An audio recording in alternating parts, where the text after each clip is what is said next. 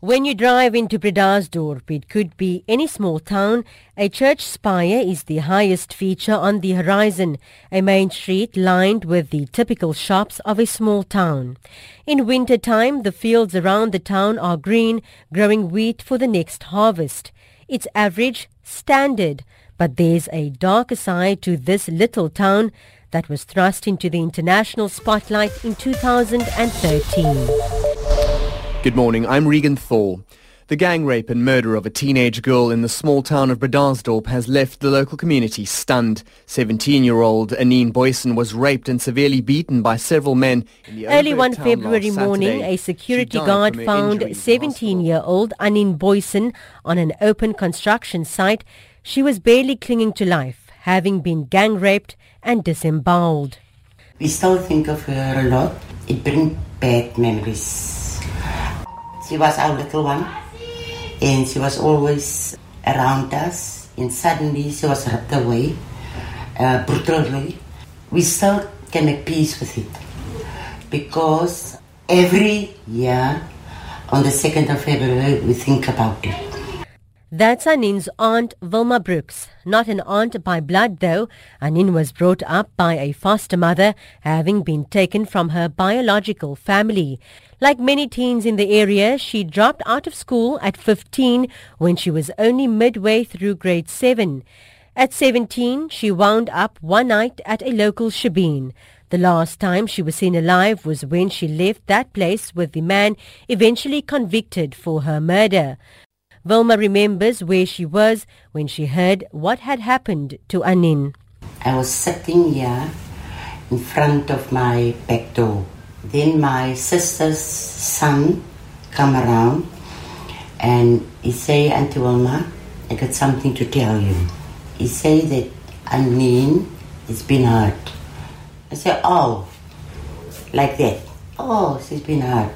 Then he said that she's in the hospital, and then he described what happened to her. And it was like I couldn't speak. I was just dumbstruck. I couldn't speak because it was in shock. Because it was terrible, terrible. Anene was a fighter and hung on just long enough to tell police what had happened to her. She told them a group of men had attacked her and spoke one name, Zwai, the nickname of a local man, Jonathan Davids. He was one of three men arrested in connection with the attack, but charges against him were later withdrawn, and ultimately only one suspect was sent to jail. Johannes Kana confessed to raping Anene, but not to her murder. However, he was convicted of both and is currently serving 2 consecutive life sentences in a Free State prison. Now, 7 years into his sentence, Kana wants his case reopened. He spoke to Eyewitness News from prison. I didn't do that thing. Kana argues his conviction rested on hearsay with no direct evidence linking him to the murder. Even the witnesses who testified, they testified I was there at different times. How is it possible that they can find someone guilty on hearsay evidence?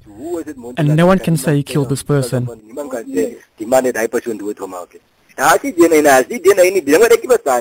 There's no DNA evidence, there's no fingerprints in that place, so I asked myself, how was I found guilty when there's nothing to support that finding? Even my lawyer, when I asked him, he said this is a hearsay thing and the state didn't have enough evidence to sentence me. Why then did Kana plead guilty to her rape? He's silent for a long time before he responds.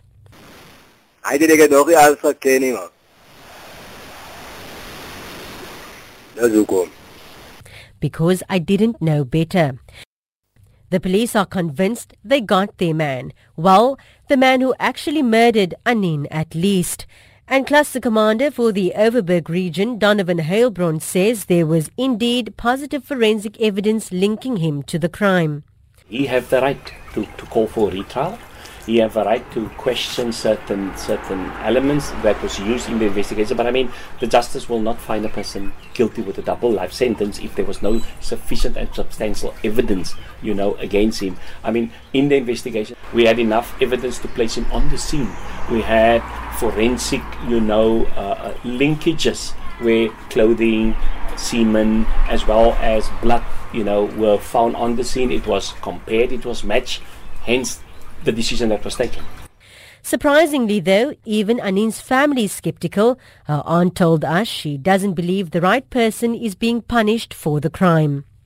We just got that feeling that it wasn't him. I think he's innocent. Then who killed Anene? I don't know. But there's always there's a saying, what you do in the dark will come out in the light. Somehow it's going to come out. Maybe 10 years, maybe 20 years, but it will come out. For the family, there's a lot that's still not clear about the murder, and though Wilma has tried to process the loss, it's constantly there. I put everything away. Everything. The stuff she made, I put it away. It was memories of her. I put everything away. It was last year. She was always like a quiet kid and but loved to be around us, family, and maybe she met wrong friends because she started to drink. I didn't even know that she was drinking. I think if there was a bench that we can sit together, and the question I would like to ask her is, Anene, what really happened on that night? Because there's a lot of questions. It's still being asked. Whether Kana was indeed the person who murdered Anene or not, in her deathbed statement, the 17-year-old told police multiple men had attacked her, 5 or 6 to be precise. Police only ever made 3 arrests and only Kana was judged guilty, leaving at least 4 of her attackers still out there, living free and unpunished.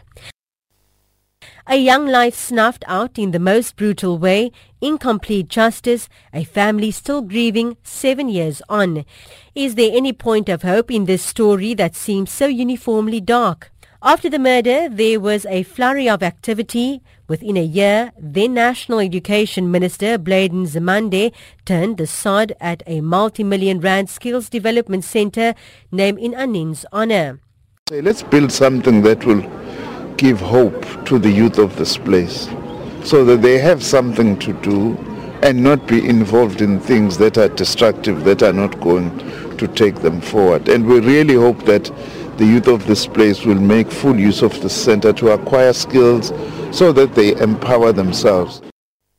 Today the centre is still going. We met one of the facilitators, a former trainer in a big retail corporate who's putting his skills to use here. Theo van Diemen has not been here long, but already he's seeing the effects of the deprived backgrounds his students come from. I facilitate these learners on a daily basis. I get to know them and I can obviously see that there is a need for it. And the learners that are in class, they show a lot of potential and commitment and sacrifice, but there's obviously certain things that stand in their way and block their future path, if I can put it that way. Oh, there's a lot of challenges. Where these learners come from, their background, their home, family. There's so many. There's really so many. Alcohol comes in, drugs and peer pressure, influence. But among his students, there's hope. The learners that I've got here, they show commitment, they're persistent in what they want, they ask the right questions. So that obviously tells me that in a community like this, it's not what you see. You need to meet these people and speak to them. They know what they want and it sort of inspires you to pass on the knowledge and teach them, whatever it is that they need, to be aware of their background, where they come from, and again, go forward. That's what brought 20-year-old Janine Dali here. She dropped out of school in grade 10 and came to live with her grandparents, ironically, on the very same street that Anene lived. It's only nearby me. I stay in that street, Lalina Gwen Street, and she's not at the back. That she was dropped there. My friends were telling me she was right. and also that kind of stuff that was happened to her. And it was very sad because I was thinking, I'm also a young learner and it can also happen to me, but only God have a reason. But every time when I walk, maybe in the night going to shop, I'm also scared because I think only that can happen to me as a young person here. That's why I'm very scared sometimes to walk because I can see that what happened before. In the next year, when I'm finished here, I want to go to study further because I'm the only one in my mother's children that don't finish matric. And I was telling myself after I'm finished here, I want to make a better person for myself because I want to make my parents also proud that I can say, oh, she is taking a step further. She hopes to become a teacher someday and to forge a better life for herself, a life of security and meaning, a life that was denied to Anene.